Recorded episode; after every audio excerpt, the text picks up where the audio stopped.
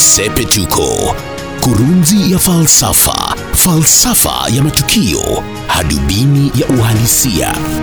Mwalimu William Ruto na baba wamepimana nguvu kwenye kilele cha sherehe za Mashujaa Dei kule Wanguru Stadium Kirinyaga. Tunamwita mwalimu kwa sababu siku hizi ni PhD. Mwalimu na baba wamewabembeleza watu wa Kirinyaga kupitia hotuba zao.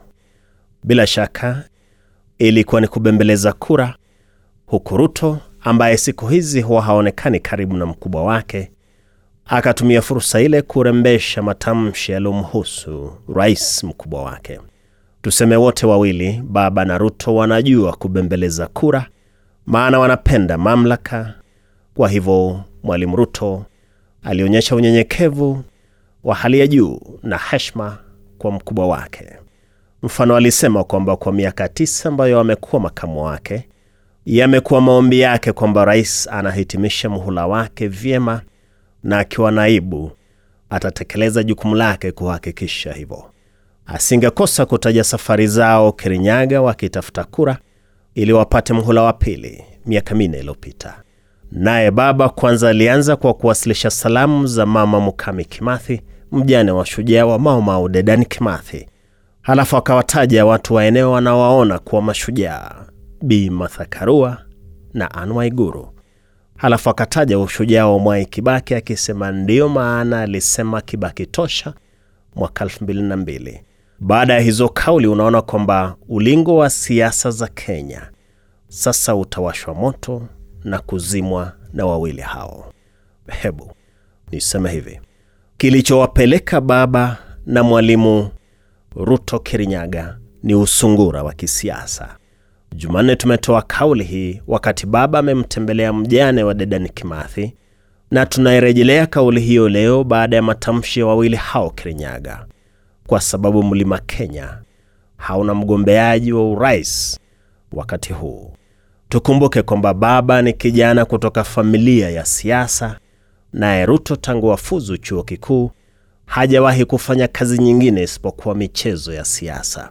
Baba alianza siasa wakati akianza masomo, kwa kuwa babaye jibaba la siasa za miaka hamsini hata mapema 40 na 60. Jaramogi alikuwa katika vuguvugu la kutafuta uhuru Kenya. Naye Ruto bila shaka imedhihirika kwamba rohoni alipenda siasa kuliko taaluma aliyoisomea chuo kikuu. Wakati wenzake wanatafuta kazi baada ya chuo kikuu, Ruto alijiunga kwenye Youth for KANU 1992 kumaanisha siasa zimorohoni. Ndio maana Ruto hata akianza unaibu rais, hata asingengoja mkubwa wake amalize muhula wake kwanza, ndipo yeye akiwa naibu atafute nafasi yake. Ameanza kampeni tu tangu Kenyatta akihudumu muhula wa kwanza. Kwenye muhula wa pili pia amepiga siasa usiku na mchana, kikawa kichocheo cha kutofautiana baina yao. Lakini usungura kwenye mwalimu Ruto ni mwingi. Hata Mashujaa Dei ameonyesha unyenyekevu mbele ya rais pale Wanguru Stadium, huku akizungumza kwa maneno laini kudai uaminifu wake, huku akipokea vifijo kutoka umati uliofika pale uwanjani.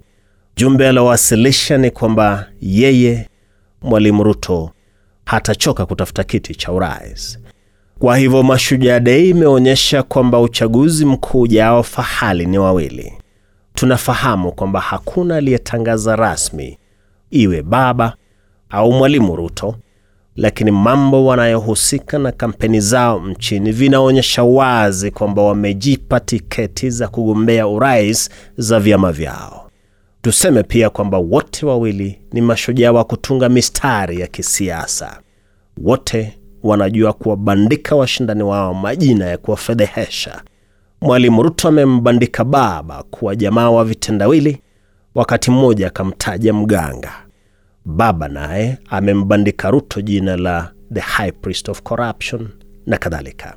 Hii leo wote wawili ndio wamebuni kauli mbiu safi za kutumika kwenye kampeni za kisiasa.